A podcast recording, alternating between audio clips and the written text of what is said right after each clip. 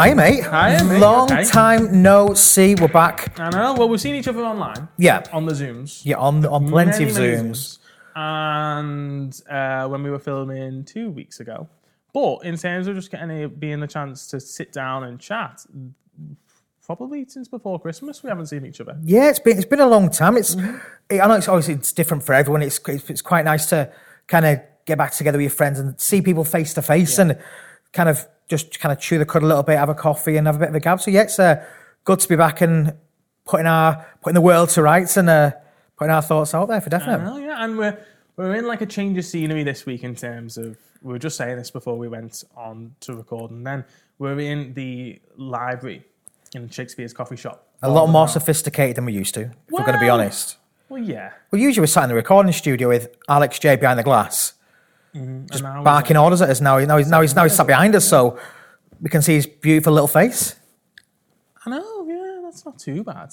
He's a little bit more adjacent to me though, so I can't. I'm not like directly to it. I'm in front of more your face and and a sculpture of the bard. Neither of which I'd say are particularly beautiful, but face is all the Hey, same. What? Well, hey, anyway, anyway, episode four, episode four of the Arts Insider podcast. It is, it's episode four, isn't it? It is episode. Because we were talking about this before. Yeah. So we've had many people on before. Mm-hmm. Uh, so I- I'm really looking forward to today's guest actually because he's um, one of those people that you kind of only see really one side to. So I'm quite looking forward to. Obviously, you'll see the side to him Mm-hmm. Yeah, that because you work with him all the time. But I'm trying. To, I'm quite looking forward to getting the side to him that the parents don't see, so to speak. Mm-hmm. So the other side to uh, to him. So yeah, I guess Mark will be on later on. So I'm really looking forward to that. Um, but starting off this week, let's start off as we always start off. Um, good news of the week, Joe. I'll let you let you start off. So anything that you've seen in the headlines, or anything that you've done or watched or been involved with that's made you happy this week. I feel like last time we were on the podcast, maybe, maybe you know, I I changed the the kind of vibe of news of the week a little bit on my end a little bit by accidentally talking rather than a quirky news story, Yeah. more about Wanda Vision. Yeah, It was very heavily Wanda Vision based. Which, by the way, everyone thinks I'm saying one division, like One di- like One Direction vision. Well, that kind of yeah, yeah, yeah. But that's not what I mean. I mean Wanda Vision, Wanda. Wanda Vision, Okay. which is now concluded. Fabulous ending. Very good ending. And this week, Jamie, this week What's this week, mate? it's the it's the creation of Falcon and Winter Soldier. Falcon and Winter Soldier. Now, I've seen trailers for this. Now, if I'm going to be honest, I'm not sure whether I'm looking forward to it or not. I'll watch it 100%, but I'm not sure because obviously you're used to the kind of big guns being in like you, like Captain America and things like that. It's just kind of, it feels more kind of a, a sidekick sort of thing. Well, but here's I the am thing. looking forward to watching it because I reckon it will be good. Here's the thing, though, right? Okay, so you know when you go, you know when you go to the Chinese, Yeah. and you order sweet and sour, Yeah. sweet and sour spring rolls, sweet and sour chili chicken, Okay. right? Sweet and sour hoisin duck. Well, that works because sweet and sour go well together. Okay. they're opposites and they, they, they're like a nice palette. right? Okay. The Winter Soldier, Yeah. sour, villain, baddie, Okay. bit of a peppered past. Yeah, right? definitely. The Falcon, good guy, sidekick, got all the right morals about him. He's your sweetness. so much like how one of the powers that be at the art centre thought we'd pair Jamie and Joe together. What a beautiful pairing that is as Well, well. sweet and sour, and I'll let you decide who's who. Um, someone at Marvel has clearly thought sweet and sour. Let's pop them together. No, like, like I said, I'll definitely watch it. It's not one of those things I've, I've got really excited about, but Mm-hmm. I'll definitely watch it because I watched watched Wanda Vision and the first episode I was like, oh, I'm not really too sure about this. weird, yeah. But I think but I think you do have to kind of bear with it. But, Bingeable, isn't it? You like you get the Yeah. full set and then you watch all the episodes together. yeah, so that, I, I really enjoyed watching that. To be Oh. fair, yeah, really really good. Um, my thing, the, my kind of not good news thing this week. Well, I was having a bit of a think the other day. I thought I actually really miss watching live theatre or watching theatre shows. Mm. I've, I've not watched a lot of the last couple of years because of obviously other things. Um, so I was kind of trailing through uh, YouTube. And did you know, Joe, that if you put in YouTube slime tutorials, as in like the green gooey stuff, for some reason it brings up feature length um, videos of musicals, musical theatre. So last night, um, my, my missus was at work, the little blonde haired Finley was in bed, And I watched Everybody's Talking About Jamie on YouTube, and it was very, very good. Very, very good. If you don't know about it, it's about it's a re- true it's a true story about um, a young lad who wanted to be a drag queen and he wanted to go to prom in a dress, and there was loads of hoo ha and kerfuffle with the school and things like that. And it's about his journey. It was a fantastic show, some amazing songs. And if you've not seen it, uh, just look on YouTube, Slime Tutorial. Uh, everything everybody's talking about Jamie, brilliant. It's a really, really good watch. So definitely, if you know, if you haven't watched anything like that, or you're missing a bit of live theatre. There's loads of stuff on YouTube you can get caught up with. So I know of it, and I know some of the songs, and everything I've already already heard of it is is great. But what is what makes it different to the rest? Because I, I honestly don't know. I don't know what shines about it. I, th- I think I think it's it's very northern. It's very it's very true to life. It's not very kind of when you watch some musicals, they're very I'm going to go for my dinner now, and it's very all singing, dancing. This is very kind of it's singing and dancing where where it needs to be, um, and it's very emotional in other parts as well. The staging in it is fantastic as well. The way it moves seamlessly. So anybody who's interested in staging or Uh, when we speak to, to Mark later on about directing and things, when we talk about staging and how it can look really simple, moving things around, you watch that, the staging is fantastic and it's the same set all the way through. Certain things move and certain lights change and it makes different different scenes. And I particularly enjoyed that. But mm-hmm. it was the story, and like I said, it's very northern and it's very very down to earth. And you can imagine I'm sure there's people who are in class or in college and stuff like that who who feel like that Jamie, Mm. Jamie New on there, who's, who feel a bit like they, they can't be themselves. And it's very it's very heartwarming to think, actually, do you know what?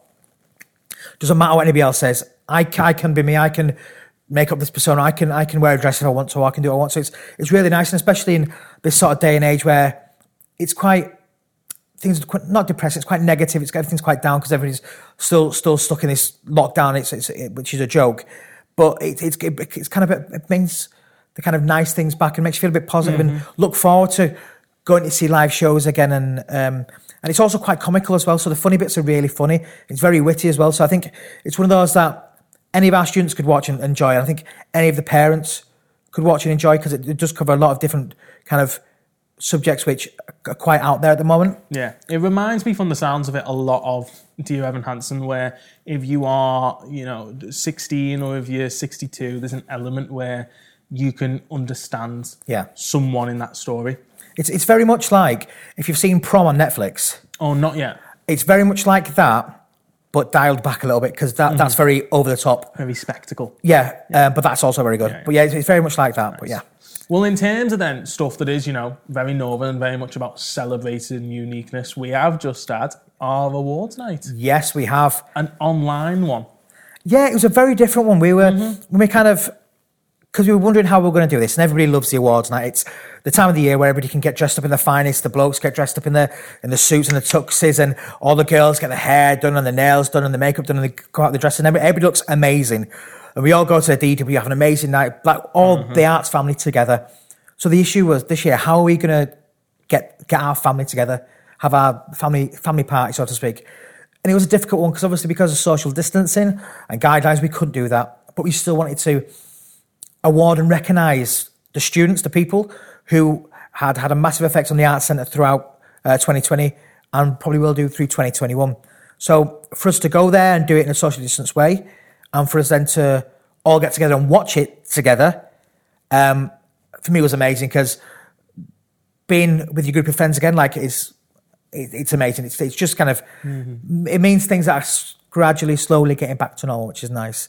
Um, now I know with this, your head was falling off because you were literally doing absolutely everything as you usually do. We'll say, okay, Joe, we want to do this awards night, and Joe will go like, let's get these drones in and let's get this down here and Oh, go fully over the top as Joe does. I'm fighting for so, but no, he did an amazing job, and it's for it to for it to go down as well as it did. I think was amazing.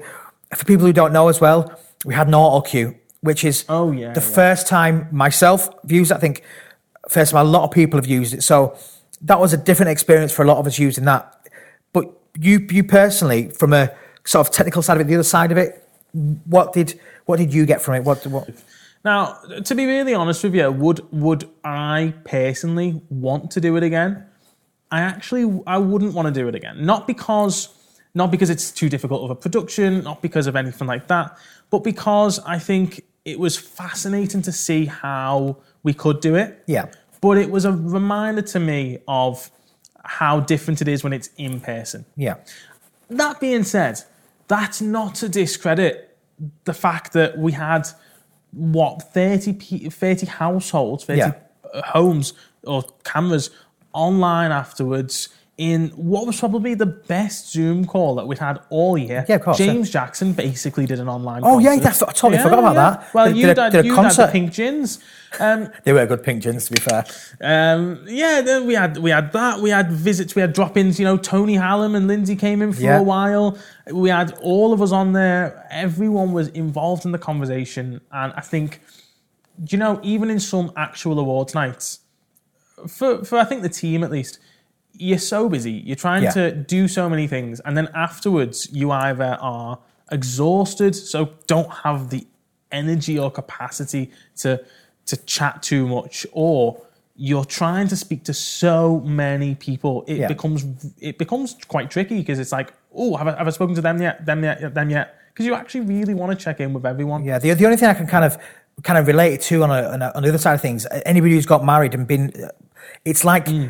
when you got married and when you go around to try and see all the guests, it's an impossible task. You want to go and see everyone, you want to thank everyone, you want to say hello to everybody, but you, you're so busy, but you're so busy trying to say hello to one person you can't say hello to. So you, it's like you're juggling about fifty pa- plates. Yeah. Obviously, you want to talk to all your all your all your friends and family, but it's difficult. But I enjoy that, and I enjoy kind of chatting to people you wouldn't usually chat to, and seeing all the kids playing round and playing together. So I, I'm looking forward to to doing it live again next year. Um, and yeah, uh, there's been like a couple of different ideas thrown around for what we can do as well. So exciting times, I think. And I think if we if these ideas come to fruition, which I know there'll be some there's always some tweaks and changes, kind of technically wise and things like that. It's going to be a totally different um, awards night to what anybody's experienced before.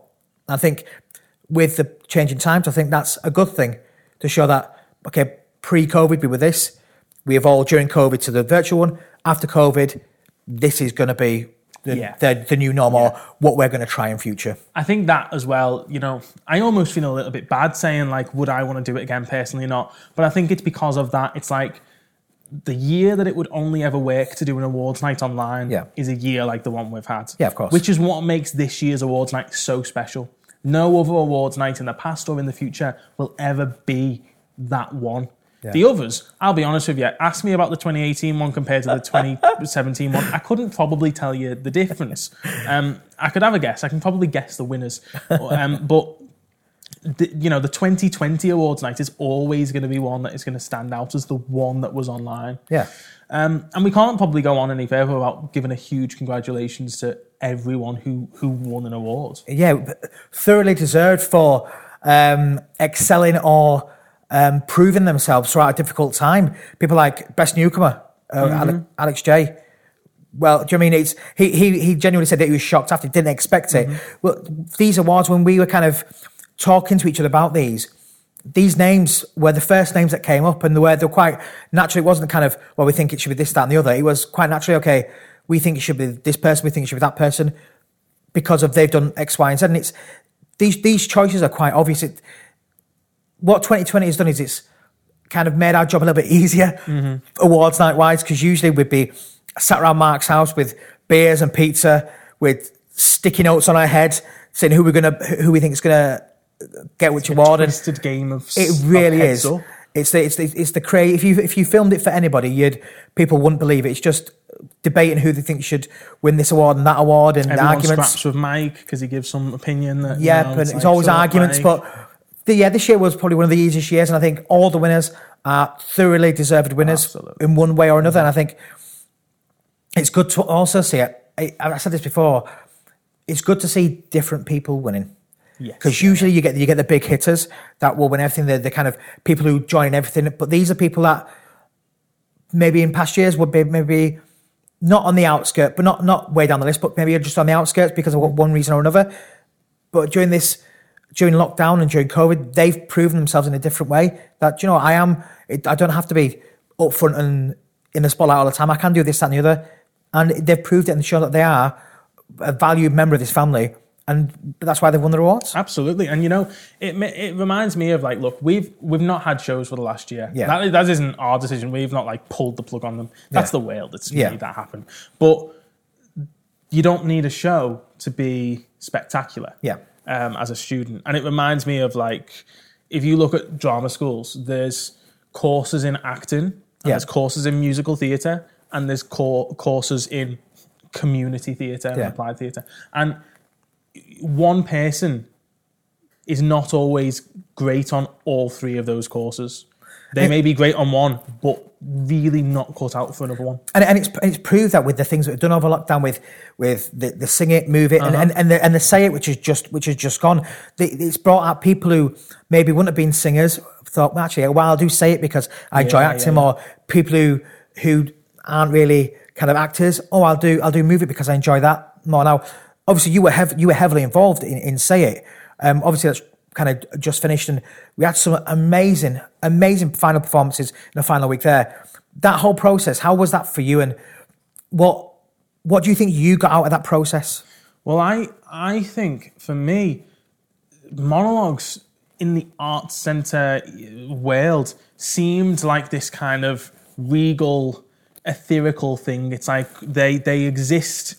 They, they float above the, the world of the art centre. They're almost you can't bring them down to earth and interact with them and do them and Yeah, break tou- them tough. down They and try tough. them. Yeah, there's there's this. I think there's a pure stigma around it, like that monologues are are tough. But do you know what I actually found when you got into it? They they are just pieces of drama. They're- Yeah. we do so many scenes in a rehearsal for a show, and these are different, but no more or less challenging in Yeah. one sense. And so, if you're asking about like what did I find from it, I think as someone who is training to d- direct theatre and create performances, it's that we should be bringing these these you know what feel like cosmic ideas Yeah. of these mono- monologues, bringing them down to earth and getting them involved in sessions and, and having a go at them and ripping them apart and recreating them. So I thought I was so blown away by how good everyone was by the end, hmm. and I think everyone took on the challenge. People made making monologues a part of their week and just isn't that boss when otherwise you'd just be sat on your couch watching Yeah. reruns of Tiger King. But, but I do think as well, like the monologues, I, I, I think it doesn't matter how old you get, like even now when we, we're having to look to start um, looking over our scripts again for the Addams family as well, yeah, that yeah. Mm-hmm. kind of makes me a little bit nervous to kind of think, I haven't, I haven't done this in like a year and a half. Mm-hmm. I have to kind of not learn how to do it, but remember how to do this again and learn Yeah, these yeah. things and things like that. Um, so I don't. I think whatever age you are, it is a bit of a strange thing to do, and it's quite a daunting thing to do. I think they all did an, an amazing an amazing job with that. Um, so I, I I certainly don't think I could have done it. If I'm going to be honest, I think it's a it'd be a little bit daunting for me. For me, I can get up on stage and sing and act like a fool. I'm quite comfortable with doing that because it's not me. Whereas just straight to a camera doing a, a serious monologue or a monologue, for me, that's quite tricky. So full respect to anybody and everybody who took Yeah. part in that because they did an amazing job. Now, segue, speaking of jobs, uh huh. the Art Centre's newest apprentice, Yes. Yeah. Yeah. Charlotte, has just been um, signed up by Mark, like transfer window signed up. Um, now, for people who don't know what the Arts Apprentice does, obviously, Joe, you were the first one. Yeah. Give us a quick, brief outline of what it means to be an Arts Apprentice and where that journey's taking you to now. Okay, so so the thing is with mine arts apprenticeships is that they are actually different ones. Yeah. So my apprenticeship has the the actual full title is is really weird. It's it's cultural learning and participation officer. But when we started when I started working for the centre, we made sure that the name was listed um, on the organisation's documents as community theatre practitioner, Yeah. which is the same thing as what the apprenticeship is for. Charlotte is doing her apprenticeship in um, digital marketing. Yeah. And I, I think Charlotte, from what she was saying, uh, really wants to specialise kind of in the graphic design area of Yeah. that. But I suppose for, so for someone who's never ever done an apprenticeship before, Like, like me, I've never done an apprenticeship Right, before. okay. So the apprenticeship at the Art Centre is about you train on the job. Okay. So you kind of learn by doing. And then you underwrite all that learning on the job with um, with kind of assignments and coursework that help you to verbalize the stuff that you've you've figured out. A lot of what I've done and a lot of what Charlotte will go on to do is about taking the the day-to-day part of the job and making sure that you understand it. But also at the same time getting to do the job. Yeah. So she'll be, I know now she's doing pieces of graphic design, she's building websites, she's um, constructing uh, pieces of branding for, for some of our professional partners. So she'll be able to have a real sandbox of projects to work on rather than going and doing maybe a very theory based degree and having all the tools but none of the experience maybe Yeah. that isn't to say that you know every degree is like that No. but i certainly felt like coming and doing an apprenticeship here would mean that i'd get the experience and i'd be able to pin the experience with like the sciencey theoretical stuff Yeah. and i think And- that's the same for Charles. And that's really interesting because a lot of people would, uh, on, on the outside, would just think, well, surely they're just having fun because they they only see the side of you jumping around like like a nutter and hmm. messing around with the kids and chasing and making loud noise and being daft. But it's an interesting to see the other side of it as well and showing that although you do see the fun side, there is there is the kind of the other side of it where it is quite a, um, a different side, which does very fo- does very highly focus on the community hmm. and the impact it doesn't have it does have on that. And then, I mean, Jay, in terms of the next couple of weeks as we go back into sessions, so obviously, you know, that the apprenticeship is going on, but in terms of the volunteer team who are coming back, yourself, Yeah. Rach, all the people in the cafe, what are your thoughts about what it's going to be like coming back? I'm really looking forward to it. I've missed it loads. If I'm going to be mm-hmm. honest. Like when I first when I first started, I, I came up just to help with singing, and then as you know, with the arts centre, you do one thing each rolls, snowballs, and you're doing literally whatever you can to help. So for me, I, I've missed it because I was always busy doing something or anything. So I'm, I'm really looking forward to. I'm looking forward to seeing all the all the students, all the kids again. Um, starting to do the productions. It sounds bad, but I'm looking forward to the stress of show week. Yeah, I'm looking so forward to Yes, that. 100%. To the to the to the stress of a dress rehearsal, Mm-hmm. having ninety kids just running around like absolute lunatics, and I- I'm looking forward to that sort of chaos, Yeah. chaoticness because I think with us all being locked down and things like that, you don't really get that, and you kind of miss that, and I, I Mm-hmm. miss kind of the kind of madness and things. So I'm I'm really looking forward to it and seeing how the kids have grown out of lockdown because Yeah. usually if you're say for instance when you used to go to school and you had six weeks off Mm-hmm. and you go back and you go oh my god don't they look different don't they look different Mm-hmm. just seeing it on the awards night I'm Oh, I know. just recognizing people it's scary I know. Liv Reynolds is basically Lizzie McGuire.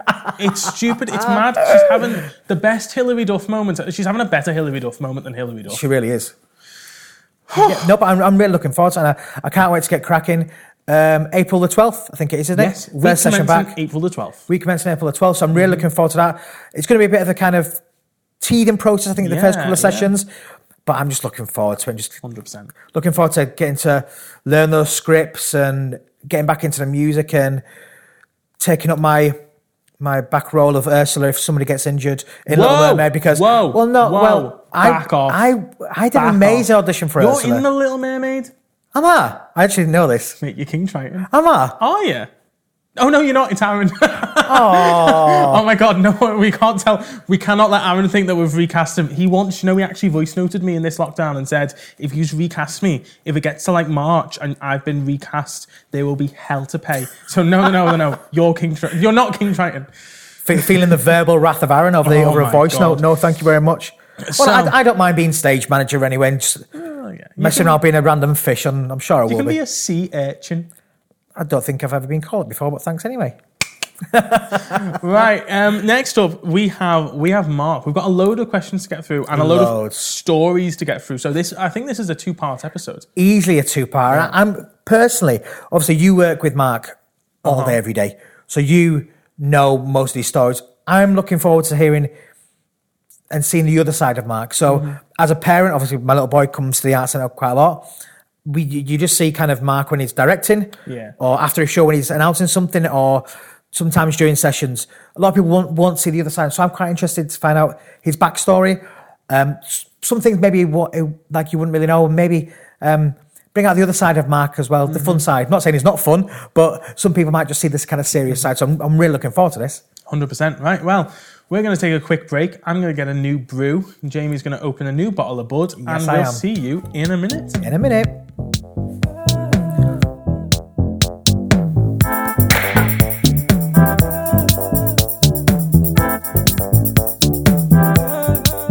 Well, Jay, we're back. We are back, and we are back with the main man, the gaffer, the man that runs the show, or he likes to think he does, Mr. Mark Ashton. Thought it was Alex then. No, it's definitely not Alex. Welcome to the Arts Insider podcast. Thank you for having me, boys. I feel like uh, you just give me the big, the big build up there. I don't know whether I'm going to be able to live It's all going to go downhill rapid. Yeah, I just don't know whether I'm going to be able to live up to it. To be quite honest with you, I don't know. To be fair, I feel like that's you. You've handled the intro for, for the guests today. Usually, it's just like here they are. I'm sure at one point we just went with Steph and we were like, "Are you nervous?" And she was, yeah. She, she was breaking it, to be fair, though. I, I feel like though in this setting, it, it's going to be. I keep reminding myself that we're actually meant. That there's meant to be an outcome to this. Like I'm so used to just chatting to you guys in in very similar circumstances without being mic'd up and going. Well, going out, it's a little bit like a, a a crossover of worlds in terms of like. First of all, the, this is where your leadership club podcast is obviously based and, and hosted out of. But equally, your leadership podcast, as far as I'm aware, doesn't have um, Beck's Beck's blue or Beck's red involved. Is Beck's red a blue? And Joe in a Hawaiian shirt. So Actually, actually, that bit I'm behind the scenes usually in a Hawaiian shirt. quite a garish Hawaiian shirt. If you've never seen it, it's quite it's orange. It's like a sunset. Shut your mouth. yeah, it, do, it does because you know, not yeah, like like you say, this is our the the, ho- the home of the Leadership Club podcast. I feel like you guys are Im- imposters on the set today, Well, absolutely not, But it's yeah. actually good that, that you know, yeah, you can't. It's rightfully like usually with the Leadership Club, as you know, we we film elements of it, and this is like a bit sort of. Um, I feel like that alludes to the idea that the only reason that there isn't beers is because it gets filmed. quite quite possibly, yeah. So, Mark, in terms of, I think I think I, I know the answer to this, but in terms of your title for the centre, what would you call it? Because it could be it could be so many things. Yeah, it could be, and and it's been interesting. This like I've always hated the the sort of concept of being the chief executive. It sounds very um, pretentious. A, a- director, I think, crosses over. uh, I suppose does both sides of the job, so the artistic side and maybe the the sort of leading side. I think leader sounds a little bit too, you know, too sort of something like you'd see in The Lion King. Um, so I, I think we we had this discussion about maybe rather than titles, just defining it with with with three different words. So, you know, I think on my business card now, I and my email signature, I've got founder to give people an idea of kind of where it came from, director, uh, and the word leadership. So, yeah, I, I think people don't. I, I don't really talk about titles now. I just talk about the kind of jobs that I do or the roles that I kind of have within the within the mm. organisation. And just speaking of three different words, just to jump in there, if you had to give Joe three different words that he put on his business card, what, what would you give Joe? You're a cow, Jamie. I'm, I'm just probing me, Mitch. No, probing. that's that. Go on. It's Well, well, I think we did this. Yeah, I think we did this in the sense of you know we we tried to define Joe's role within three words as well. So, you know, I, I think I could give you a very you know I could give you the actual words I think, which were something like t- technology, apprentice, and facilitator. facilitator. But I do, I do, see, I believe your apprenticeship is coming to an end. So we, I, don't feel know, like, you know, I feel like there's a, feel like there's a gap in there that we can fill it with with something else. So you know, answers on a postcard. I, I, I could tell you what. I, do, I don't. I want to know about. The- the- the- these are things I want to get out. So, the, the, what I want to know is what, what, bleep what, any of these what words yet. you would you would use if you if, for, for what Joe does. Um, Try and keep it clean if you can. for what Joe does.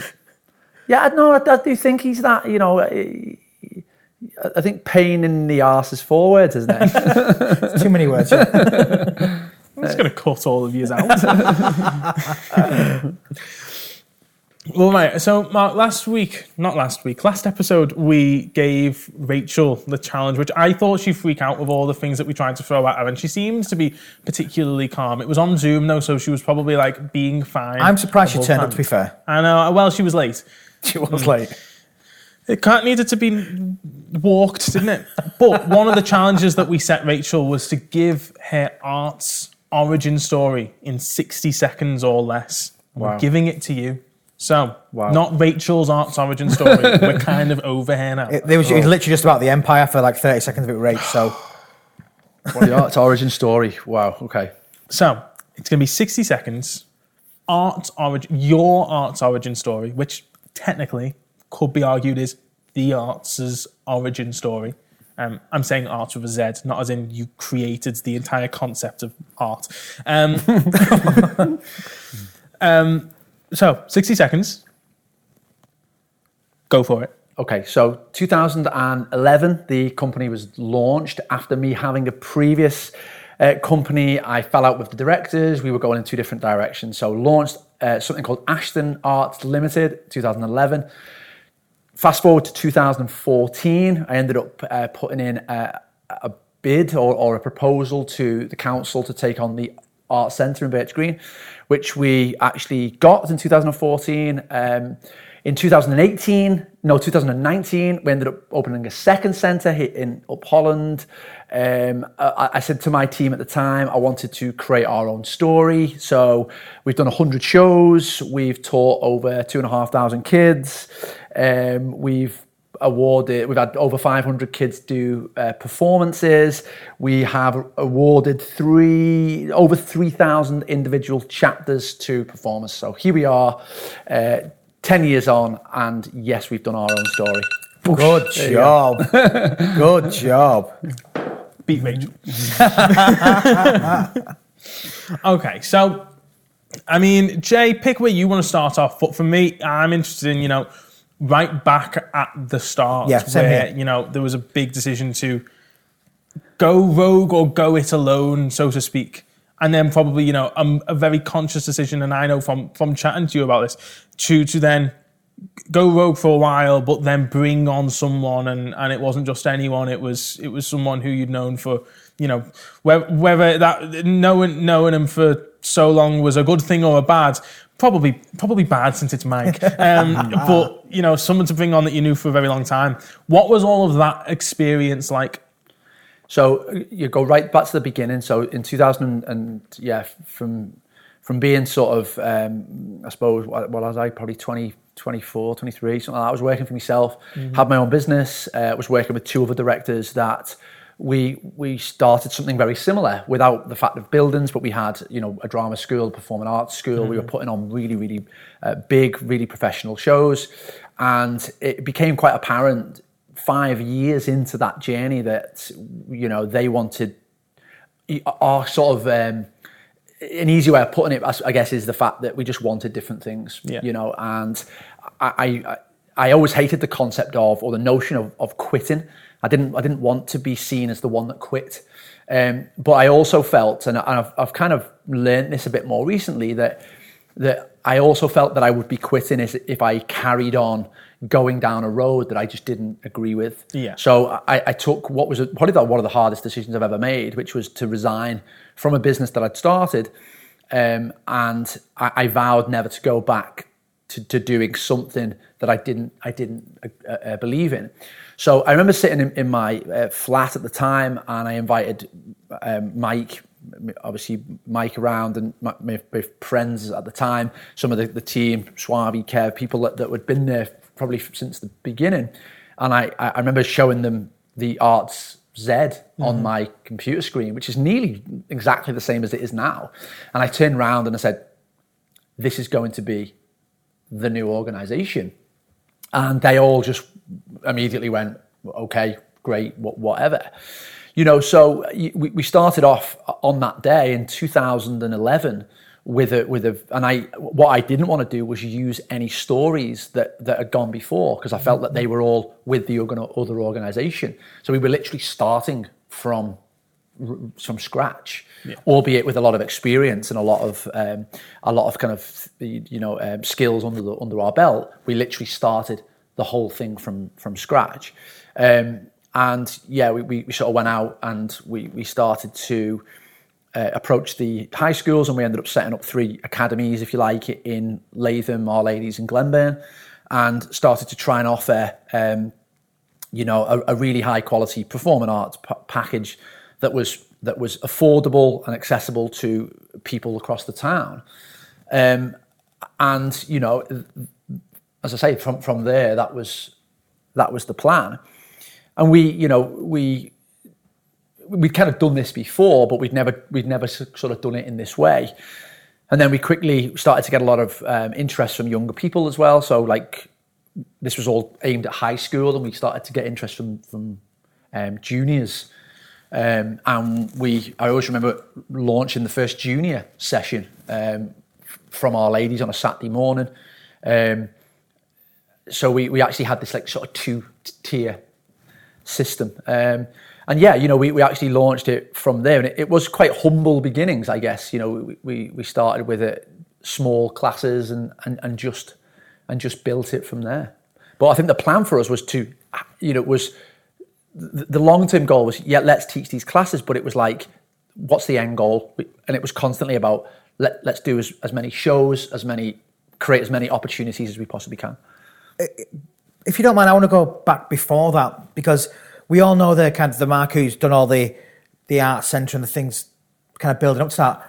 What made you as a as a lad from Skem want to go into sort of the arts and create a business for the community around that because it's it's not something that a lot of people would just expect. Oh well, it's, it's just there, it just happens because it doesn't. Obviously, a lot of thought goes into it. So, what made you think actually, with my people who've worked with in the past, that this is what I want to do? I think I, I you know, when I was in school, I was very much um, a sportsman. I was very much into football and athletics, and you know, you name it, anything that was active, cross country. I was massively into that. But I also had this kind of secret anchoring towards uh, the performing arts as well, and it was probably one of those stigmatized things at the time where you, you know, you couldn't. You were either a footballer or you were you were in the drama class. You wasn't you wasn't doing both. Yeah. You know, and and I would make excuses up like, oh, you know, I, I go to drama because that's where all the, all the girls are, or you know, something along the lines of something that would would I was able to kind of keep the, the ego up there, but actually I had this sort of secret anchoring to be wanting to be involved. And I'd always wrote as well, like from being a, a young kid, I, I, used to write a lot, of poetry, stories, um, and you know, as, as a kid in school, I had a lot of influence that I didn't really know it was influence at the time. I just when I did said something, people would would do it. And I think that when when I got into year nine, year ten, uh, you know, we, we we started to get involved in in the shows, and we had a, obviously a really good um, a really good teacher at the time, Mr. Sherwin. Um, we I just got involved in, in shows at school, um, and from from that point, you know, we ended up doing. I remember into year eleven, we did Oliver in year 11 with um, Laura Francis and Nikki Woods and some of the some of those guys that, that you know that we we know within the centre, and um, for, I, for, I realised that from that point that that it was something I was always going to have to do, and and amazingly, it actually was giving me the same kind of buzz and the same kind of feel as I was getting from from playing football. Um, so I was into it right from that point. and then I started to write shows and started to direct them and I started to pitch ideas to older people, and they weren't they weren't really buying it. Yeah, it was like you don't know anything. You're only 17, 18.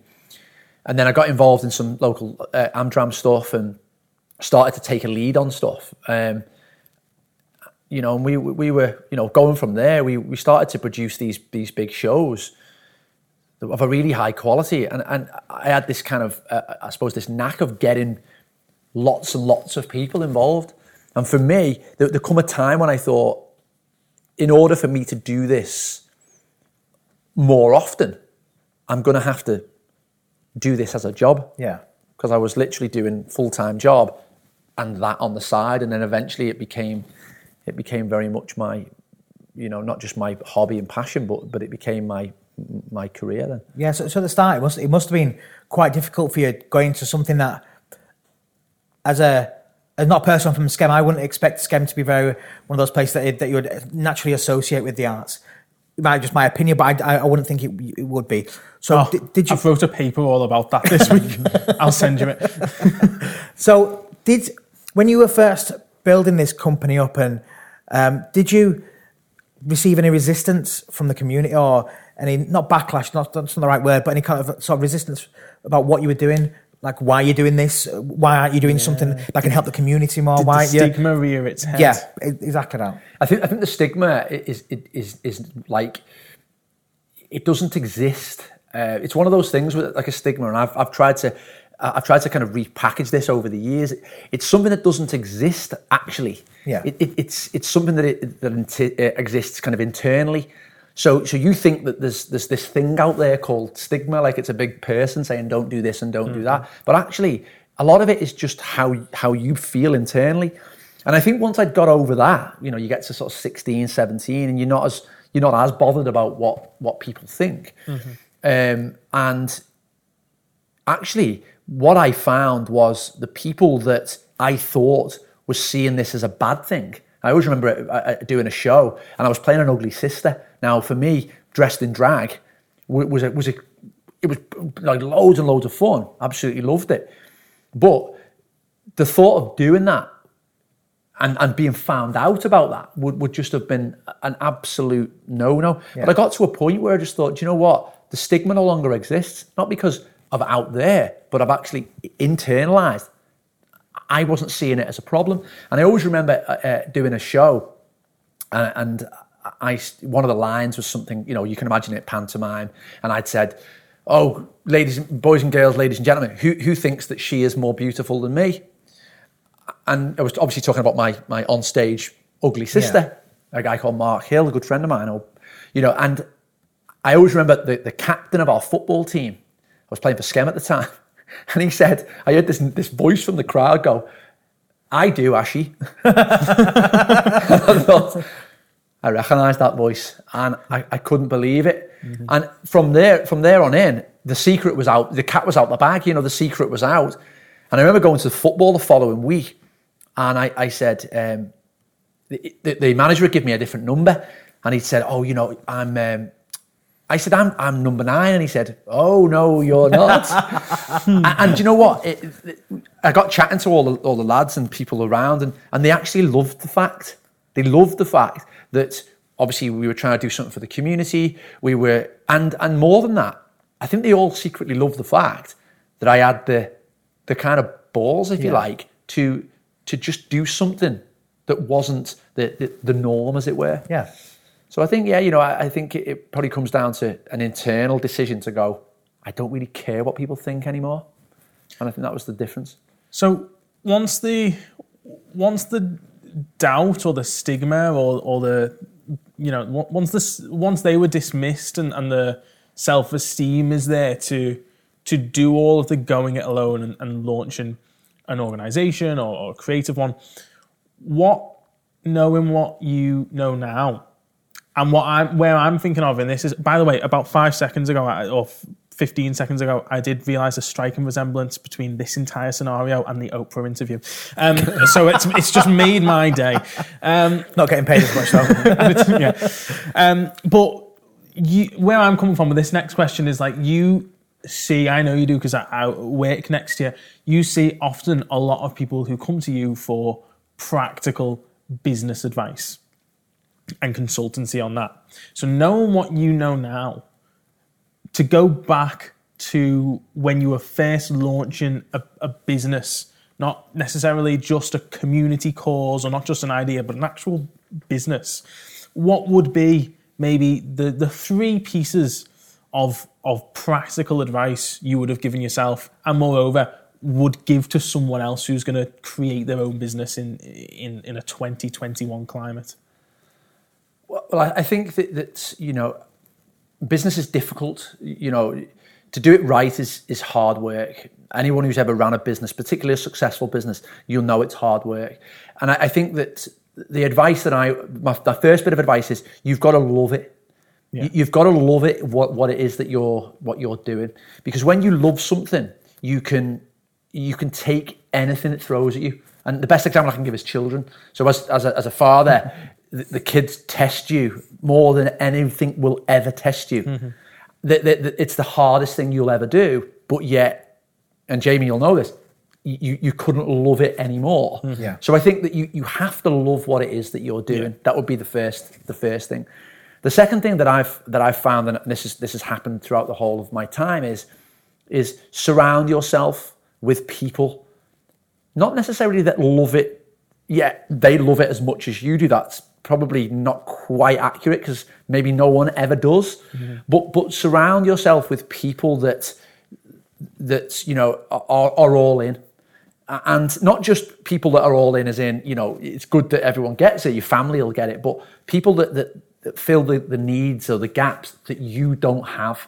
Mm-hmm. You know so i know what i am and i know what i'm not. So i i, I find people that that plug the gaps that that that i that i have in my expertise or in my um, personality or whatever so so yeah it would be find something you love you know find the people that, that can help you um, help you do it and, and I, I, you know, there's probably a, a whole host of um, of other things, but I suppose one of the, one of the things I would I would say is, you know, is sort of be patient.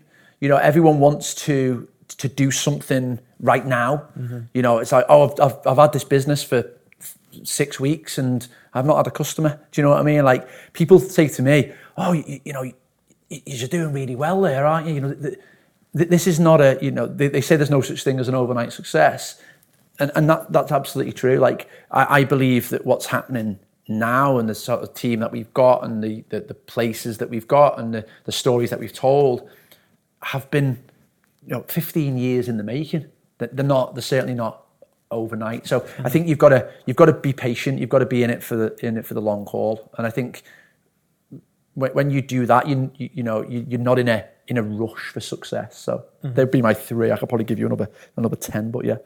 And and in regards to kind of obviously building up and setting up a business, is there anything throughout this throughout your journey with the art centre that you you go back and change? Think I didn't do that right. Maybe if I did this, we'd be in this place, or maybe we'd do this in this place. Or do you think actually everything's happened for a reason? It's the right reason. We are where we're at now because of things are there to try us. Yeah, yeah. I mean, I, I, I'm I'm absolutely of the opinion that the no no experience is a bad experience. You know, e- even the most difficult challenges of, of our lives. You know, I think about bereavement or um, you know losing jobs or you know those types of things. They they are blessings in disguise if you if you're willing to to dress them up like that. You know, so I, I literally wouldn't go back and change any and I, that sounds like I'm, it's a cop out, but I, I wouldn't go back and change any moment because I do believe that every moment has been, uh, you know, has, has contributed to us being in this position. And I'm very, very proud of where we are at the moment.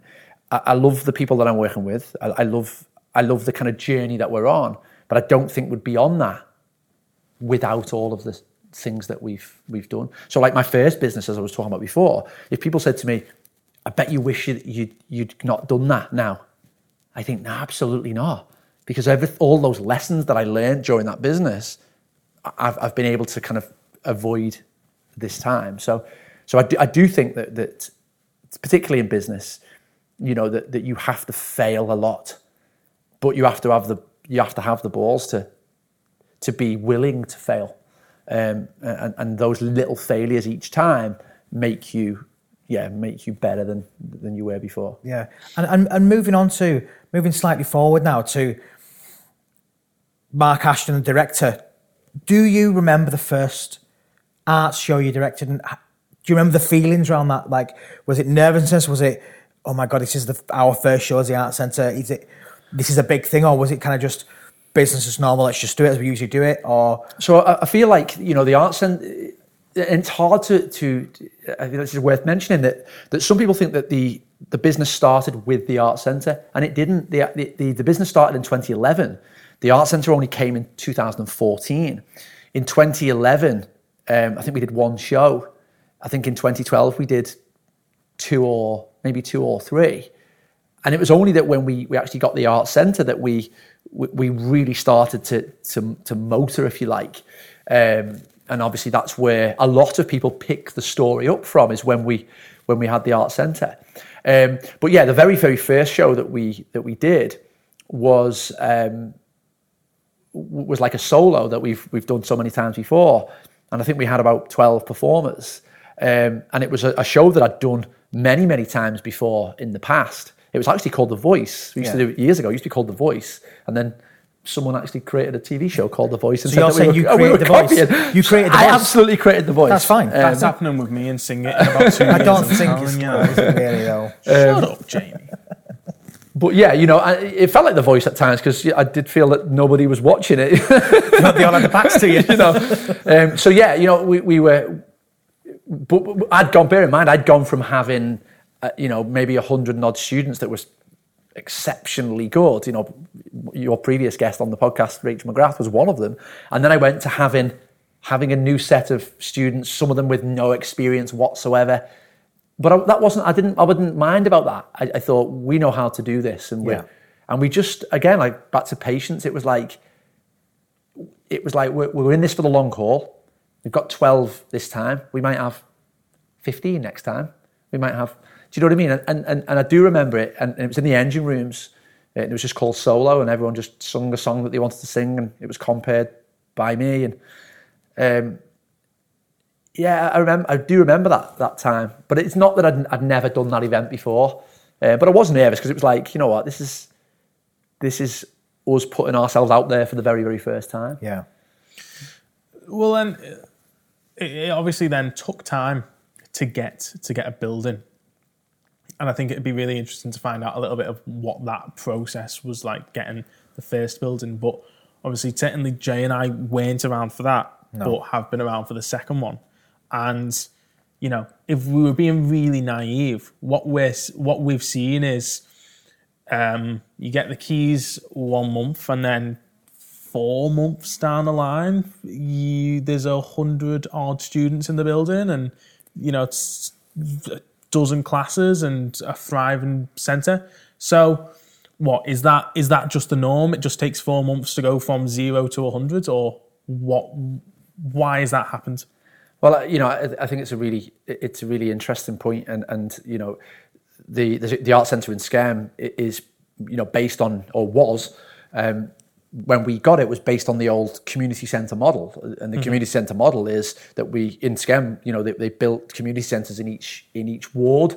So Birch Green, Ashurst, Tanhouse, Digmoor, mm-hmm. you know, an old Skem and they, they had these, and the idea is that people rent the space, and and that's what happens, you know, and it's no coincidence that the reason why in 2014 West Lancs Borough Council put those buildings up for community asset transfer which was basically a way of saying we can't afford them. We can't utilise them in the mm. way that they're meant to be utilised. A, it was defo just because they found that there was water coming through the roofs. yeah, quite possibly. Um, and, and what they did was they made them kind of available to those that that I wouldn't say the highest bidder, but the ones that that could prove that they were most capable. Mm-hmm. Um, so so that model, which a lot of money gets spent, I mean, I'm talking hundreds of thousands, millions of pounds, not just in West Lancs, but across the country. And is that what's that on? Is that just on the running? On the, the running costs. Mm-hmm. You know, mismanaged running costs and a model that doesn't work. Mm-hmm. Uh, uh, you know, a model that doesn't work where people go in there and they're, they're just paying tenants. The idea is to create some ownership, to create a community, to create kind of um, to give everyone skin in the game. So whether you're just renting it or whether you're part of it, you, you know that you're involved. So so we we ended up putting in um, I, I, put together a proposal and I put it to the council. Um, and the idea was to create the art centre. So was and one of the, the, the early knockbacks that I got was it's not a community centre. Bear in mind the community centre model didn't work, mm-hmm. and my argument was it's absolutely a community centre. We're going to be doing you know classes for, for everybody. We're going to be in shows where nans and granddads, mums, dads, babies can get involved. Why is that not a community centre? But they were all existing in the old construct of if you didn't have the cratty in on a Monday, the dog club in on a Tuesday, and the you know the the, the mums and tots on a Wednesday, then it somehow it wasn't a community center Mm-hmm. I was just using, I just wanted to use art as the vehicle to, you know, you know, to bring people together, but not just a specific catchment, to bring everybody together. The council said it, it was too ambitious. They thought it was a great idea, but it was too ambitious. They said that what what happens if you get hit by a bus? Um, they asked me questions like, who would do the cleaning? You know, mad things like that. They said it was too aspirational. You know, and I, it, it was so frustrating. And and the art centre, we, the the one in Birch Green was actually the third time, the third time that I'd, I'd actually pitched the same thing for a building. And each time, you know, we tried to, we- we'd actually tried to bend our model in order to suit what the council's, council was looking for. They wanted a three year plan, they wanted a five year plan, they wanted a 10 year plan. Bear in mind, this is a, these were people that, that didn't know what was happening from one day to the next with these community centres. And we, so we gave them a 10 year plan, and the 10 year plan was to have, um, you know, photo studio, was to have a, um, a recording studio, to have classes in all areas, to be able to make our own costumes, to do. We had this really ambitious plan, and we, we had actually achieved that plan in 10, in 10 months. So from 2014 to the end of 2015, the 10 year plan that the, the council had thinking we'd, we'd already we'd already done. You know, so by the time we'd actually come to, to do that thing again, you go back to saying about up here, it, it yeah, it, it's not that it's not that you, everyone can do that in four months, but when you when you've spent 15 years figuring out how to do this stuff, you you can do it much quicker. Um, and, and you know, and a team that, that that knew how that worked and a, reputation that preceded us and you know c- capital that we we built. I think then you you can actually come in and you can you can click your fingers and pretty much. Mm-hmm. But what it does say actually that is what did it say about Up Holland is that every community people said to me, "You can you replicate it?" So my question back to them was, the question you've got to ask is not can we replicate it, but does the, the community that we're going to, does it need an art centre? Could it hmm. benefit from a place that offers a really high quality product to pretty much everyone in it? And the answer is always, always going to be yes, it could. So mm-hmm. that's why I know that, that it could be replicated because it's not just about oh that way you go singing and dancing. It's it's much more than that as we as we know.